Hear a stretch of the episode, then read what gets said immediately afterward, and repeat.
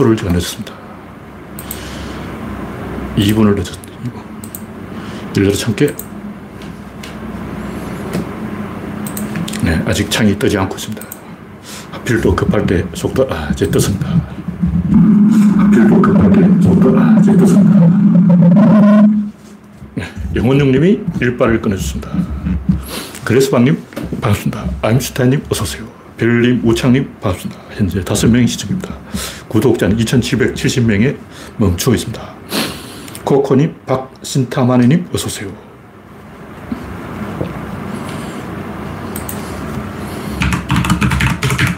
이우승, 우선님, 반갑습니다.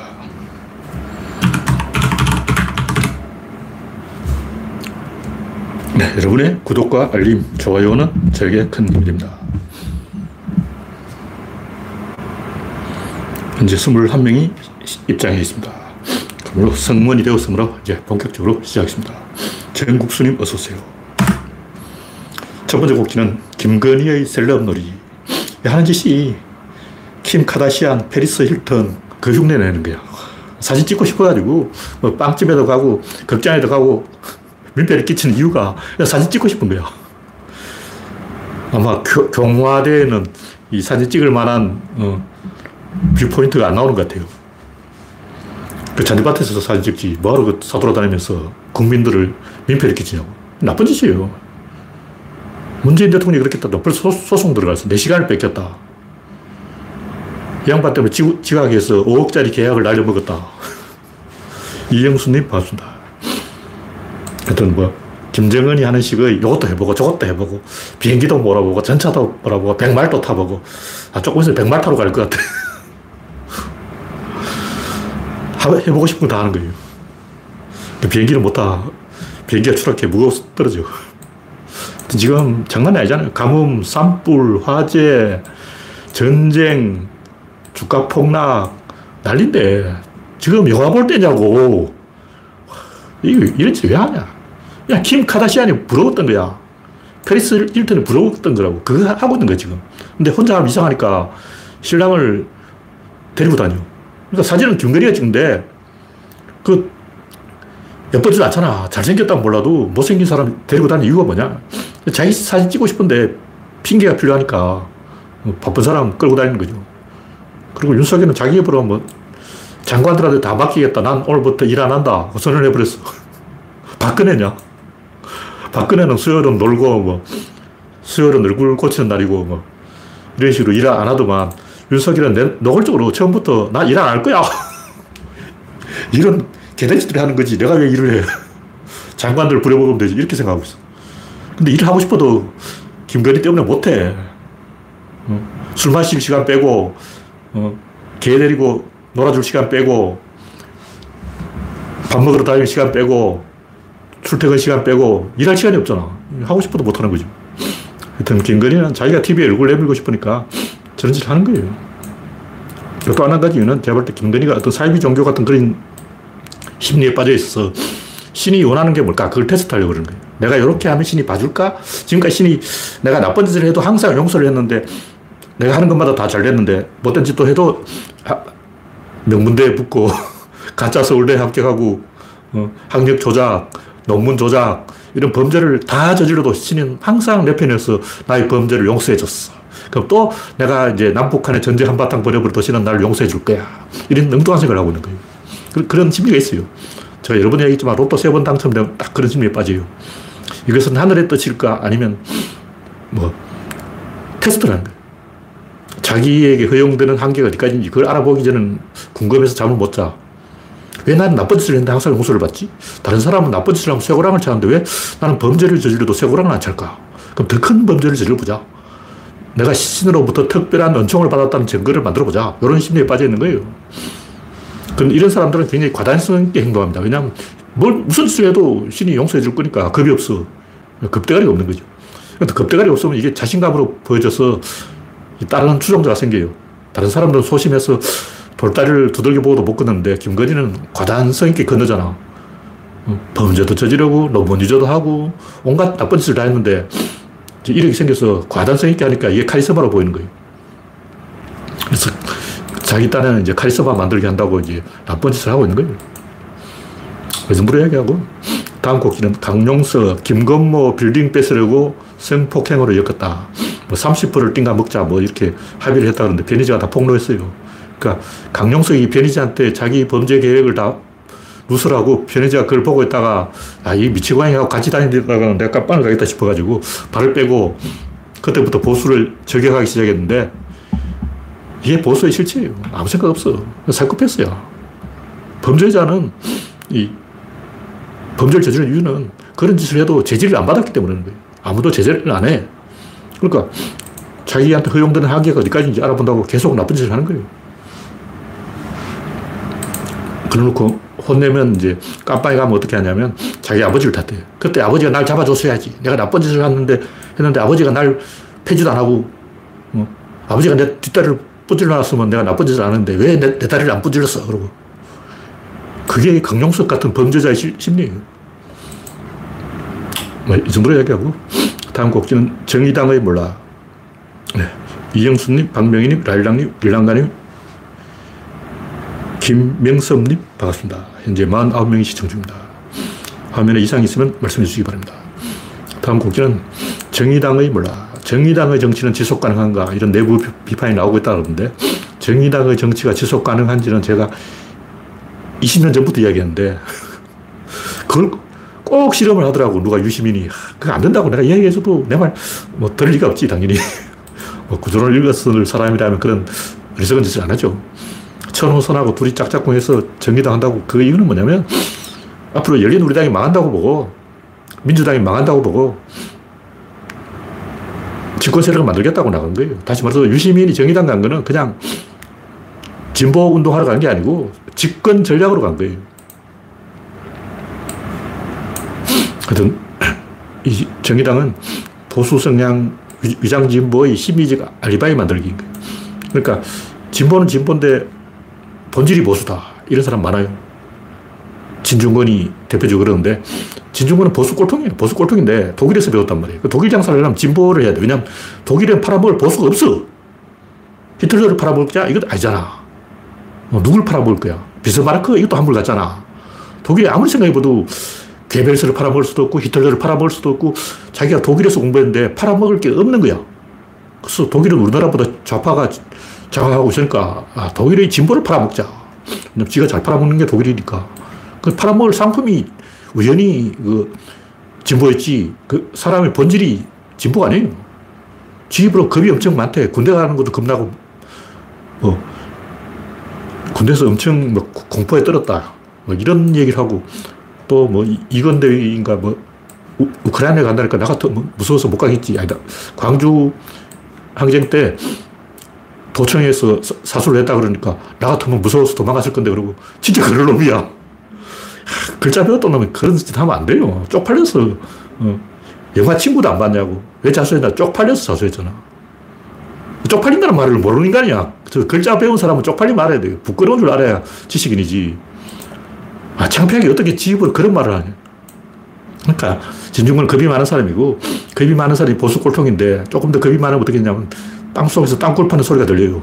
이 호르몬이 나오니까 어쩔 수 없어. 그러니까 보수는 호르몬이에요. 보수가 따라 있는 게 아니고 호르몬이 보수인 거예요. 인간은 동물적으로 나이가 들면 겁이 많아져서 친구가 없어지니까 점점 보수화되게 돼 있어요. 나이가 많으니까 당연히 겁이 많지, 그러면. 힘도 없는데. 그러니까 보수 성향 위장진보의 심리적 알리바이 만들기가 정의당 행보인 거예요. 자기가 정의당의 당적을 딱 벗으니까 보수 행보를 마음 놓고 할 수 있는 거예요. 알리바이 만들어놨지. 보수의 이익에 복무하는 자가 보수인 거예요. 항상 하는 얘기지만, 바람이 부는 게 아니고, 부는 그 새끼가 바람이고, 나쁜 사람이 나쁜 짓을 하는 게 아니고, 나쁜 짓을 하는 그 새끼가 나쁜 놈이고, 보수의 이익에 복무하는 그게 바로 보수예요. 나는 진보다, 이거는 간판을 그렇게 만들어 놓은 거죠. 팔아먹을 상품에 부합해. 결국 진보자 보수냐, 이거는 생산력에 달려있는 거예요. 근데 우리나라의 생산력이 옛날 그 다른 나라의 물건을 갖고 와서 가공무역을 하는 거예요. 생산력이 충분하지 않아.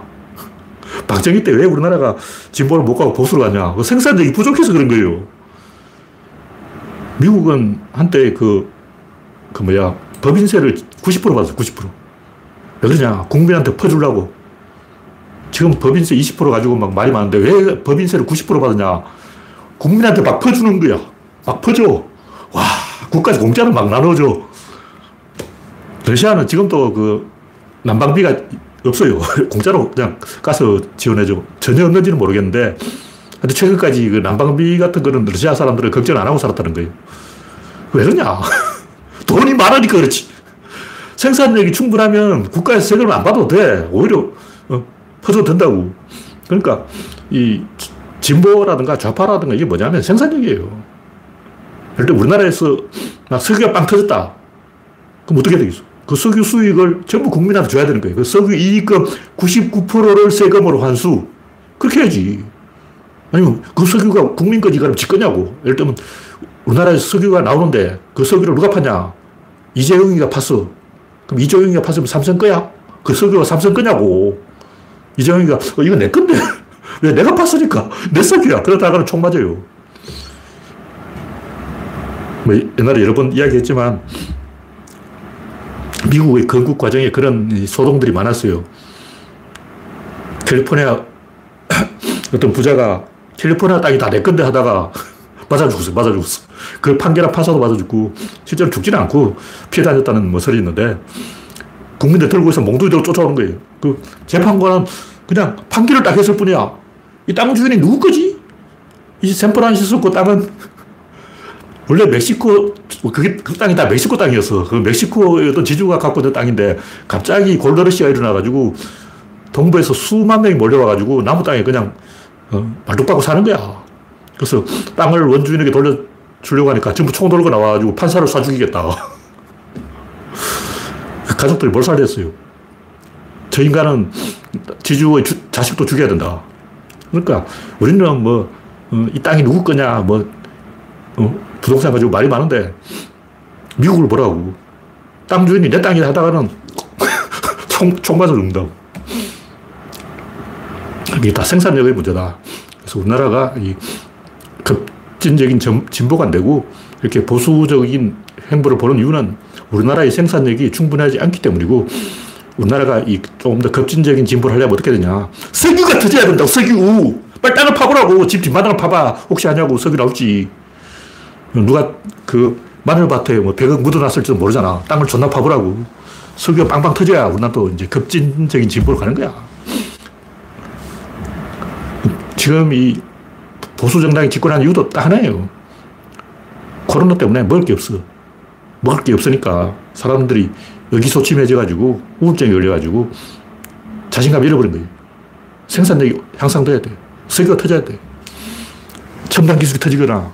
수소경제로 우리가 이 경제의 패권을 장악하거나 해야 되는데, 계속 경제가 망하면 진보는 계속 망하는 거예요. 큰 틀에서 그렇습니다. 물론 세부적으로는 좀 복잡해요. 세부적으로는 여러 가지 큰 파동과 작은 파동이 교차하고 있지만, 큰 틀에서 보면 결국 진보의 문제는 생산력의 문제다. 러시아가 왜 급진주의를 했냐면, 러시아 땅이 존나 넓어. 가스도 많고 지하자원도 많고 먹을 게 많아. 그래서 러시아 사람들은 우리는 급진을 해도 된다. 먹을 게 많다. 그렇게 한 거예요. 실제로 한동안 러시아가 잘 나갔어요. 러시아가 그 망한, 구소련이 망한 이유가 전 세계에 퍼주다가 망한 거예요. 아프리카 다 먹이 살렸지. 러시아가 엄청난 아프리카 투자를 했는데 공짜로 막 나눠준 거야. 심지어 북한도 막 나눠줬다고. 북한도 아프리카에 존나 갖다 줬어. 중국도 뭐 일 대 일로 한다 그러는데 형식적으로는 다른 나라에 퍼준다 그러고 있는 거예요. 돈을 필요해주는 거지. 근데 알고 보니까 이자가부터 고리대금업자였어. 근데 어쨌든 형식적으로는 중국은 이제 일 대 일로 다른 나라에 돈을 퍼주겠다. 왜? 우리는 돈이 남아 돌아가니까 돈이 썩어 나자빠졌다. 그런 짓을 하고 있는 거예요. 결국 생산력의 문제다. 그런 얘기죠. 결국 이 진보자 보수냐 이게 중요한 게 아니고, 대한민국의 생산력을 이렇게 컨트롤할 수 있는 도구를 우리가 얼마나 장악하고 있냐, 여기서 조금 더 속도를 낼 수 있냐, 아니면 중국처럼 가공무역이나 하면서 어, 부품 조립이나 하고 그렇게 해서는 진보가 안 돼요. 옛날에는 우리나라가 스스로 경제를 돌릴 수 있는 나라가 아니었어요. 전부 일본 제품 부품 가져와서 조립만 하고 그랬잖아.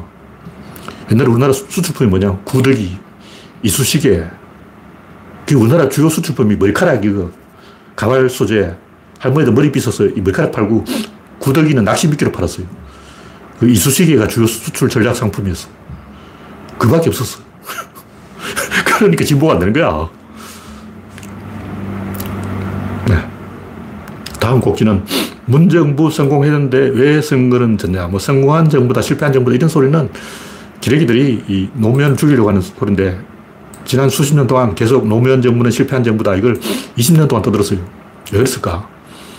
노무현 세력이 다시 일어나는 걸 막기 위해서 민중들이 일어나면 안 되니까 엘리트들이 철저하게 밟아버리는 거예요. 그래서 근거가 필요한 거예요. 노무현은 실패했다, 노무현은 실패했다, 노무현은 실패했다 이렇게 가스라이팅을 하는 거예요. 낙인 찍기, 비열한 행동이죠. 이런 악랄한 짓을 기레기가 이십 년간 계속했습니다. 선거를 왜 졌냐? 뭐 여러 가지 이유가 있지만 배신, 진중권, 배신, 똥파리, 배신, 윤석열, 그리고 조국 죽이기, 박원순 죽이기, 정봉주 죽이기, 안희정 죽이기, 김경수 죽이기, 유시민 죽이기, 인간사냥에 성공한 거예요. 이, 이 중에 반은 우리가 빌미를 제공한 거고 반은 흐름을 탄 거야. 한번 죽이기 시작하니까 재미들린 거지. 막 죽이는 김에 또 죽이자. 요놈 죽이고 저놈 죽이고 다 죽이자. 사람이 다 죽어버린 거예요. 대수는 뭐 없어. 그냥 다 죽었으니까. 이재명은 지갑 죽었지. 이재명이가 진보의 유일한 대선 후보였던 게 아니고 다 죽어버려서 이재명밖에 없었던 거예요. 이낙연은 정치를 할 줄 모르는 사람이고 이재명도 정치를 그렇게 잘하는 사람 아니야. 결론이 뭐냐면 한 놈을 죽이면 원한을 사니까 삼족을 멸해야 돼. 그럼 삼족을 멸하면 또 사돈의 팔촌이 됩니다. 그럼 구족을 멸해야 돼. 그러니까 조국 죽이고 박원순 죽이고 정봉주 죽이고 안희정 죽이고 김경수 죽이고 유시민 죽이고 이렇게 죽이기를 하는 이유는 구족을 멸해야 되기 때문에 그런 거예요. 결국 아홉 놈 죽었어. 응. 얼마나 많은 사람이 죽었냐고.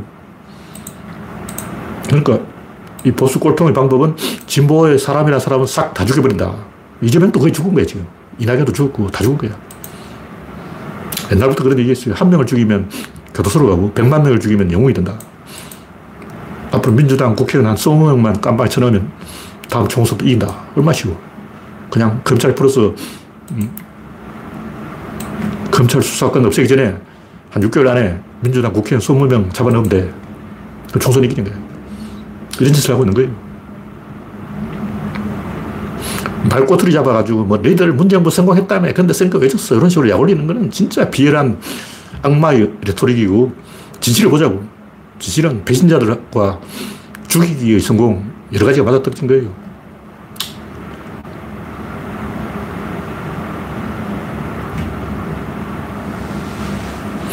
네, 김정남 님이 중국, 인도, 러시아, 인도네시아, 브라질 국가연합 만든다는데, 우크라이나는 미국의 패권 약화 이유가 망해난다는데 어떻게 생각하는지. 예, 이건 너무 큰 그림이라서 제가 좀 이야기하기는 그렇고, 러시아, 중국, 인도, 인도네시아, 브라질이 지 파이브 국가연합을 만든다는 건 제가 볼 때 넌센스예요, 넌센스. 그건 큰 의미가 없어. 뭐 제가 여러 번 이야기하지만 코어는 한 개라야 돼요. 구조론의 코어는 항상 한 개야. 이게 두 개가 되는 일이 절대로 없어요. 그럼 아이티 기업이 모여서 뭐 연합회를 만들자. 그런데 제일 위 기업 빼고 이 위 기업부터 모이자 이러면 실패해요. 통제가 안 돼. 절대로 안 돼. 일단 뭐, 하여튼 뭐, 자동차 회사 연합회를 만들자. 그럼 제일 잘 나가는 현다이 빼고 쌍용차하고 막 이런 이상한 차들이 모여가지고 협회를 만들자. 실패해요. 이건 절대로 안 됩니다.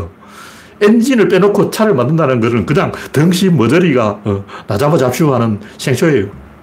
물론 이제 협의체는 만들 수 있지만 칼자루 진 쪽이 그, 그 사람들 찔러 죽일 방법이 삼백 가지 있습니다. 누가 칼자루를 지었는지 잘 보라고. 달러를 누가 찍어내냐. 달러를 중국에서 찍어내는 게 아니에요. 달러라는 종이를 쓰는 쪽은 이미 달러에 이걸 잡힌 거야. 걔가 목줄을 잡혔어. 그러니까 러시아든 중국이든 달러를 아예 안 써야 돼요. 달러 경제권 밖으로 나가야 돼요. 지들끼리 해보라고. 달러 쓰지 말고. 달러 없는 위안화라도 루블화라도 자기들끼리 통화권 만들어서 해보라고. 그런 비트코인 빼놓고 이제 알트코인 가지고 뭐 하겠다 뭐 이런 것처럼 안 되는. 그래서 잘하면 우르나가 되겠죠. 그게 안 되는 거예요.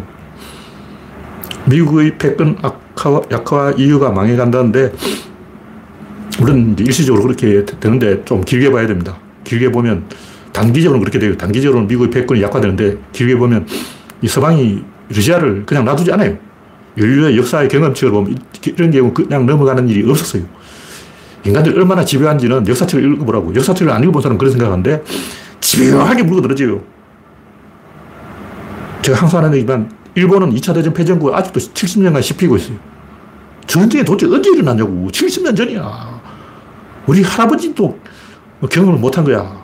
우리 아버지도 경험을 못했어. 나도 경험을 못했어. 다 경험 못했어. 삼 세대가 경험 못했는데 우리 조상은 어떤 사람이 했다고 그걸 왜 나한테 묻지? 일본 사람 그렇게 생각한다고. 억울한 거예요. 자기도 전쟁 안 해봤고 아버지도 안 해봤고 할배는 해봤을 거야. 할배도 젊은 할배는 안 해봤어.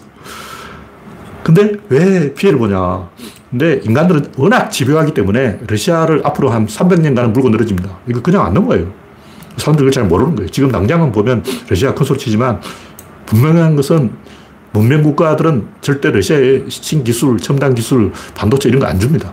이 봉쇄가 언제까지 가면 앞으로 삼백 년 갑니다. 항복할 때까지 가는 거예요. 러시아가 항복하지 않으면 절대 이 봉쇄를 안 풀어요. 물론 이제 석유 봉쇄를 풀어야 돼요. 석유 봉쇄 이거는 미친 짓이야. 올겨울 어떻게 날 거냐고. 가스 안 주면, 러시아 가스 안 주면 이제 추워서 덜덜 떨고 막 얼어 죽어요. 지금 러시아, 지금 전 세계 지구 온난화에다가 대재앙이 대재앙. 전 지구가 지금 무너지고 있어요. 이런 상황에서 이 러시아 석유를 안 쓰겠다는 것은 자, 자기 목에 칼을 꽂는 거예요. 그래서 제가 봤을 때 이건 한 삼 개월 후, 지나면 이제 겨울이 슬슬 다가오면 독일부터 슬슬 시작해서 이 우크라이나에 무기를 안 주면서 휴전을 하려고 그럴 거예요. 근데 석유 제재는 풀 수가 있는데 이 첨단 기술은 절대 안 줍니다. 그럼 러시아는 영원한 이류 국가로 주저앉는 거죠. 뭐 원래 이류 국가였으니까 러시아 입장은 별로 불만이 없죠. 지금도 이류 국가인데 뭐 앞으로 이류 국가 되면 어떻겠냐. 상관없죠. 이 정도로 이야기하고, 예, 다음 곡지는 코피노의 어떤 만나. 제가 유튜브 영상을 하나 올려놨는데 보신 분도 있겠지만 이 코피노 그 소년이 알제이라는 소년이 멀리서 봐도 한국인이야. 근데 어떻게 또 용케 그 뭐 필리핀 무슨 마담이란 아줌마가 유튜브 영상을 찍는데 우연히 어, 너 필리핀 사람처럼 안 생겼다 하니까 어, 나 코리안 이래가지고 하프 코리안이라거든. 절반 한국인. 그래서 이 단박에 영상이 떠가지고 어제 아침에 육십만 조회수인데 오늘 아침 보니까 팔십만 조회수. 하루에 이십만 올라갔다 조회수가. 와, 조금 있으면 이게 이백만 찍을 것 같아. 대박이란 거지, 대박. 근데 이 알제이라는 소년이 굉장히 어젓해요. 어젓해서 이 굉장히 흥한다고 보는데 왜냐하면 나쁜 쪽으로 생각해 보자고. 삼촌이 나쁜 새끼야. 그 알제이 삼촌이 그 필리핀 김마담 만나가지고 자, 내 조카 촬영하는데 앞으로 일 분당 오만 원씩 내. 일 분 촬영하는데 오만 원씩 내. 이러면 어떻게 될까? 골치 아픈 거야. 그것도 지역 유지, 조, 조지, 깡패, 양아치, 이런 애들 다 나온다고. 이제 마약사 먹고 나와가지고, 야, 너 한국인이라며? 필리핀 애를 건드려서 뭐 유튜브 영상 올려서 재미 본다며? 뭐 싸이가 뭐 십억 뷰 올렸다며? 일 뷰당 십만 원씩 내. 이런다고. 근데 아직 그런 일이 없었어요. 그런 일이 생길 수가 있어. 뷰 일, 일, 카운터가 일, 숫자 일 올라갈 때마다 돈 일 원씩 내. 왜냐하면 수익이 이 원이거든. 그 뷰가, 카운터가 숫자 일에 얻는 수익이 이 원이에요. 지금 얼마인지 모르는데 옛날에 그랬어. 그러니까 카운터 한 개당 이 원이 올라가니까 너 일 원 먹고 내 일 원 먹자. 반띵하자. 이런 짓을 아직 안 하고 있습니다. 근데 나쁜 쪽으로 생각해보면 그 엄마가 심판 찍는 거야. 어떻게든 이제 애를 울리는 거지. 그래서 알제이를 울게 만들어서 너 아빠 생각나지 않니? 아빠가 밉지 않니? 아빠 보고 싶지 않니? 한국에 가고 싶지 않니? 계속 공격을 해서 애를 울게 만들어 그걸 찍어가지고 야 요거 나가면 조회수 오백만 어? 백질이다. 이런 짓을 아직 안 하고 있는 거예요. 제가 이야기하는 것은 영화 찍는 놈들이 영화 감독들이 이런 짓을 하고 있다는 거야. 한국 영화가 안 되고 있는 이유가 잘 나가다가 잘 안 되는 이유가 영화 감독들이 이런 짓을 하고 있는 거예요. 내가 이 마동석을 좋아하는 이유가 마동석은 심판 찍을 이유가 없어. 왜냐면 이거 한 방 워낙 이 몸이 세기 때문에 심판을 찍는 게 억울해. 마동석이 막 울고 그러고 용서할 수 없어. 아빠의 복수. 이거는 마동석하고 안 어울리는 캐릭터인 거예요. 그러니까 마동석은 심판을 찍는다는 게 구조적으로 불가능한 거예요. 워낙 이 몸이 좋기 때문에 그렇게 몸 좋은 사람을 누가 이 어, 억울하게 하겠냐고. 보통 영화는 초반에 이제 쥐어 터지다가 이제 싸움의 기술을 고수한테 배워가지고, 어, 고수 할아버지한테 숨어있는 산속의 동굴 속에서 토 닦는 할아버지한테 싸움의 기술을 연마해가지고 이제 복수를 한다고. 초반에 존나 맞아야 돼. 근데 마동석은 워낙에 떡대가 커가지고 초반에 맞는 과정이 없어. 이런 식으로 초반 한 방도 안 맞고 이기는 캐릭터가 어떠냐면 옛날에 고행색 캐릭터예요. 구형탄. 구형탄 한 방도 안 맞아요. 처음부터 무술 고수야. 아이큐가 이백오십이야. 처음부터 천재이기 때문에 고행색은 초반에 맞고 나중에 복수하는 게 아니고 처음부터 패. 일방적으로 패. 그러니까 마동석 캐릭터와 이 구형탄 캐릭터가 통한다는 거죠. 그래서 제가 마동석이 처음 봤을 때부터 저, 저 떤다. 마동석 저 액션 떤다. 백 퍼센트다. 이렇게 찍었어요. 그 떴어. 내번에 맞았잖아요. 마동석이 유명해지기 전에 난 이미 알아본 거야. 짝패 액션 이건 망해. 그 액션이 아니야. 류성환 액션 몰라. 정동원 액션 몰라. 정동원 액션은 액션이 아니야. 근데 이 코피노 이야기도 코피노가 이제 쿨하게 행동하잖아요. 뭐 지질 짜면서 보고 싶어요. 이런 거 안 하잖아. 그리고 그 김마담도, 김마담도 이 마담인지 모르겠어요. 필리핀 마담언니도 애를 울리지 않잖아. 근데 시청률 올리려면 신발 찍어야 돼. 울게 만들어야 돼. 근데 무리해서 시청률 안 올리고 울게 안 하고 하는 게 이 마동석처럼 당당하게 가야 우리나라가 뜨는 거예요. 지금 우리나라가 영화가 좀 뭐 주목받고 있지만 역시 좀 더 나가야 돼. 질질 짜고 이거 가지고는 헐리우드 이 정도밖에 안 되는 거예요.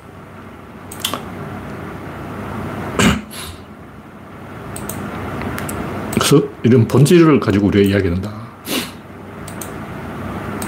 하여튼 주인공이 두들겨 맞고 다니는 것은 안 좋은 겁니다. 일본 만화도 좀 그런 게 있는데 아키라라는 만화가 있어요. 이게 오래된 만화인데 팔십 년대에 나온 만화예요. 그 애니메이션 나왔는데 실사 영화로 나왔는지 모르겠는데 그냥 일방적으로 조져버려요. 그냥 좀 지나쳐가지고 지구로 폭발시켜버려요. 근데 이게 헐리우드 영화도 초반에 항상 맞고 다녀요. 스파이더맨도 그렇고 항상 히어로가 빌런한테 깨져. 빌런한테 빌빌대고 주 터지다가 복수하고 그건 좋은 게 아니에요. 그거는 이 이야기를 만들 능력이 없는 거야. 네, 마지막으로 역설의 세계. 이거 지난번에 했던 이야기지만 제가 좀 내용을 업그레이드 했습니다. 이게 중요한 거예요. 이거 알면 여러분은 이제 구조를 다 아는 거야. 역설이는 간단히 정동하기 전에 반동이 있다는 거예요. 이쪽으로 가기 전에 항상 저쪽으로 갔다 가는 거예요. 근데 우리는 항상 그 반대로 생각한다고. 보통 사람 다 그렇게 생각해. 헤겔 아저씨 천재잖아. 그 천재 헤겔 아저씨도 정반합. 정동 다음에 반동이 아니고 반동 다음 정동이야. 정반합이 아니고 반정이에요. 화씨를 땡길 때 뒤로 땡기잖아. 이게 반동이라고. 뒤로 갔다가 앞으로 가는 거예요. 근데 해결은 정 다음에 반이 나온다 그러잖아. 아니, 개소리지. 현실을 관찰해보라고. 겉으로 보지 말고 속을 딱 들여다보라고. 항상 앞으로 갈 때는 우리가 그, 걸어가는 이유는 오른쪽 발을 내미는 게 아니고 뒷땅을 밟는 거예요. 뒤가 더 중요한 거예요. 권투 선수도 잽을 넣는 게 이걸 때리는 게 아니고 이걸 교차시키는 거예요. 이걸 당기면서 이걸 친다고. 그러니까 이걸 먼저 내밀었다가 교차시켜야 되는 거예요. 오른손잡이도 오른손을 쓰는 게 아니고 왼팔로 겨냥을 해요. 투창을 하는 거예요. 투창할 때 반드시 왼팔을 내밀는다. 이게 중요한 것은 이걸 이론적으로 알아야 돼. 그냥 경험적으로 아는 건 아는 게 아니야. 그냥 뭐 자전거 타보니 그렇다. 이건 두딩들이 아는 얘기고 이 경험적으로 하는 얘기는 유튜브 영상에도 나오는데 자전거 핸들 한쪽을 용접해 놓으면 왼쪽으로 못 꺾어요. 오른쪽으로 용접해 놓으면 왼쪽으로 안 꺾어지는 거예요. 그러니까 오른쪽 살짝 꺾었다가 이렇게 크게 오늘 그리면서 돌아야 된다는 거죠. 근데 이런 건 이론적인 게 아니고 이론을 알려면 파동을 알아야 돼요. 파동. 모든 운동은 결국 파동이다. 이걸 알아야 돼요. 파동 이전에 뭐냐면 진동이 있어요. 진동. 먼저, 처음에 여기 파동이라는 게 뭐냐면 보통 우리가 보는 파동은 운동이 운동. 이렇게 가는 거예요. 이건 파동이 풀린 거예요. 근데 바이올린이나 기타나 기타줄이 이렇게 진동을 한다. 기, 파동이 기타줄 밖을 못 빠져나가요. 그러니까 기타줄이 처음에 땅 치면 끝까지 갑니다. 끝까지 갔다가 되돌아와요. 또 좀 끝까지 갔다가 되돌아온다고. 가운데 코어가 만들어지는 거예요. 근데 빛이 입자하면서 파동이라는 게 뭐냐면 빛이 진행한다는 것은 파동이 진행하는 게 아니고 기타줄이 날아가는 거예요. 이걸 이해하려면 어떻게 했냐면 고무줄을 손가락에 딱 걸고 탁 튕기잖아.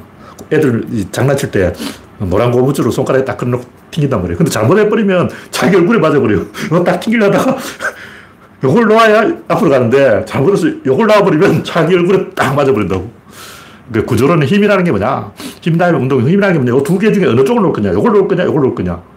어, 잘못해서 반대쪽으로 놔버리면 자기 맞박에 고무줄이 맞아서 아따라 하고 이제 징징거리는, 그렇게 되는 거죠. 그러니까 이 두 개를 딱 팽팽하게 만들었다가 탁 나와버린다고. 이게 팽팽하다는 게 뭘까? 고무줄이 이렇게 팽팽하다는 게 뭘까? 진동이 진동.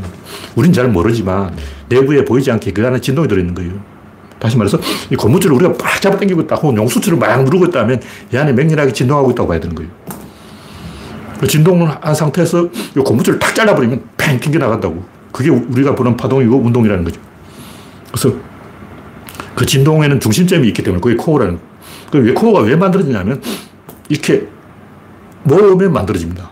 공간의 거리를 좁히면 이게 시간의 속도로 변하면서 코어가 만들어진다는 거예요. 그래서 코어라는 것은 공간의 거리를 좁혀서 짧은 파동을 만든 것이다. 짧은 파동이 계속 짧아져서 영이 도달하면 그게 코어예요. 그리고 모든 운동은 그 파동이 길어졌다가 이렇게 큰 파동이 점점 좁아져서 진동을 하면서 엥 하고 이제 알피엠 올라가요. 알피엠이 이제 수천, 수만까지 엥 하고 올라갔다가 그 한 점 영을 딱 이루는, 도달한 순간 이게 탁 폭발하면서 빵 하고 터져나가는 것이, 그것이 운동이에요. 우리가 눈을 보는 운동은 그러고. 총알은 앞으로 가잖아요. 근데 실제 약실은 뒤에 있어요. 총알 날아가는 방향과 약실이 있는 방향은 반대해야 된다. 우리는 이걸 잘 모르고 총알이 앞으로 가니까 앞으로 가는구나 이렇게 생각하는 거예요. 화살이 앞으로 가니까 아, 앞으로 밀었구나 이렇게 생각해요. 이게 밀은 게 아니고 땡긴 거죠. 화살을 민 게 아니고 땡긴 거라고. 그래서 항상 우리 생각과는 뭔가 반대로 되어 있다. 그걸 알려면 일단 다친 개를 알아야 되고, 공간의 거리가 시간의 속도로 바뀐다는 걸 알아야 되고, 그 과정에서 진동이 발생한다는 걸 알아야 되고, 짧은 주파수가 만들어진다는 걸 알아야 되고, 주파수가 영에 도달할 때까지 이게 짧아져야 돼요. 주파수가 영을 통과하면서 그 영이 되는 지점을 밀고 가는 거죠. 그게 운동이라는 거예요. 그런 메커니즘을 우리가 알아야 이걸 가지고 이 조금 할 수가 있어요. 제가 지난번에 외줄 타기 이런 걸 이야기했지만 제가 아직 외줄을 안 타봤어요. 근데 줄이 있는데 줄 위에 발을 올리면 여기 흔들린다고. 근데 이걸 안 흔들리게 한 다음에 오른발 올리려고 하는 거예요. 자꾸 흔들리는데 이걸 어떻게 멈추려고 한다. 근데 멈추려고 하면 어떻게 되냐면 짧은 파동이 만들어져요. 이 속도가 점점 빨리 짧아져요.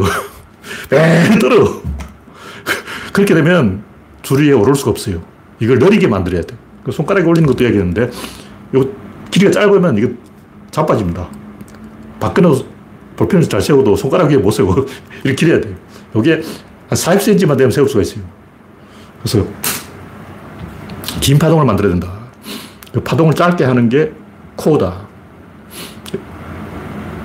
이걸 알면 세상 모든 것을 알 수가 있는데, 제가 하는 얘기는 이게 꼭 뭐 자전거의 문제, 뭐 팽이의 문제, 뭐 자이로스코프의 문제가 아니라 정치, 경제, 사회, 문화 모든 것이 다 그렇다는 거예요. 선거를 한다는 것은 전 국민이 딴 데 보고 관심 없이 막 있다가 선거에 관심을 가지게 하는 거예요. 이렇게 모으는 거예요. 한 자리에 모으는 거예요. 그러면 의사결정 속도가 빨라지는 거죠. 그래서 짧은 파동을 만들어내는 거예요. 경제, 사회, 문화, 이거 다 그런 구조가 있기 때문에 일단 우리가 이 진보 세력들이 뭔가 좌파들이 뭔가 해보려고 하는데 잘 안 돼. 항상 뭐 이렇게 하면 저렇게 되고, 여기를 건드리면 저기 터지고, 풍선 효과. 왜 자꾸 반대로 되냐고. 집값 잡으려니까 올려풀고. 왜 문재인 대통령이 집값 잡으려고 벨트를 다했는데 돌았을까? 이걸 몰라서 그런 거예요. 그러니까 이쪽으로 가려면 이쪽을 먼저 좁혀야 되는데 그냥 이쪽으로 보내니까 이쪽으로 안 가고 이쪽으로 가버리는 거예요. 우리 현실에서 무수히 경험하는 거야. 쥐가 생쥐를 몰아도 구석 찐 곳을 몰아야 되는데 잘못 몰이하면 다 고양이 이쪽에서 쫓아오면 쥐가 이리로 가, 이쪽으로 가야 되는데 반대로 이쪽으로 가버려요. 여러분이 쥐라고 생각하면 고양이 저쪽에서 오고 있어요. 그럼 어떻게 해야 될까? 뒤로 가야 되는가? 앞으로 가야 되는가? 고양이 오는 반대로 가야 되는 거예요. 집값도 문재인 정부 이쪽으로 오면 이쪽으로 가버린 거예요. 이런 게 그 정치에만 해당되는 원리가 아니고 경제에만 해당되는 원리가 아니고 뭐든지 다 해당된다. 정치, 경제, 사회, 문화 뭐든지 다 개를 만들고, 그 다음에 공간을 좁히고, 파동을 만들고, 진동의 속도를 알피엠을 끌어올리고, 코어를 노출하고, 다음 그 코어를 밀고 가고, 이런 과정을 거쳐야 돼요. 그래서 먼저 자기가 가고자 하는 반대쪽으로 한번 갔다 와야 돼요. 그래서 왼쪽 깜빡이 넣고 오른쪽으로 흔들고 가야 되는 거예요. 그 반대로 가면 실패하는 거예요. 근데 유시민은 이제 왼쪽 깜빡이 많이 꺾어놨어. 지금까지 좌파했잖아. 그러니까 좌파를 열심히 한 이 유시민이 중도로 오면 집권하는 거예요. 계속 이제 내 쪽으로 가서 뭐 정의당하고 뭐 해가지고 안 됩니다. 그거 포기해야 돼요. 윤석열도 그렇잖아요. 윤석열도 문재인 밑에서 있었다고. 왼쪽 정부에 있다가 오른쪽으로 간 거예요. 이명박도 그렇다고. 이명박도 원래 뭐 자기 뭐 박원순하고 같이 무슨 녹색 어쩌고 하면서 우리 진보야, 녹색이야, 뭐 그러고 녹색 경제할 거다 그러고 뭐 이렇게 왼쪽인 척 해놓고 오른쪽으로 가버리잖아. 박근혜도 그렇잖아요. 뭐 통일은 대박 그러면서 남북 통일할 것처럼 해놓고 전쟁해버리잖아. 항상 그렇지, 자기가 갖고자 하는 방향의 반대쪽에 먼저 조치를 해놔야 이게 움직이지, 안 그러면 움직이지 않아요. 이런 것을 경험적으로 하는 게 아니고 이론적으로 원리를 정확하게 알아야 써먹을 수 있습니다. 항상 S자 모양의 파동을 만들어요. 양방향으로 움직이는데 이걸 다시 한 방향으로 몰아주는 거죠. 반드시 그런 절차가 필요하다. 네, 이 정도로 이야기했습니다. 네, 현재 백일 명이 시청 중입니다. 오늘 이야기는 좀 짧게 끝내겠습니다. 참여해주신 백일 명 여러분 수고하셨습니다. 감사합니다.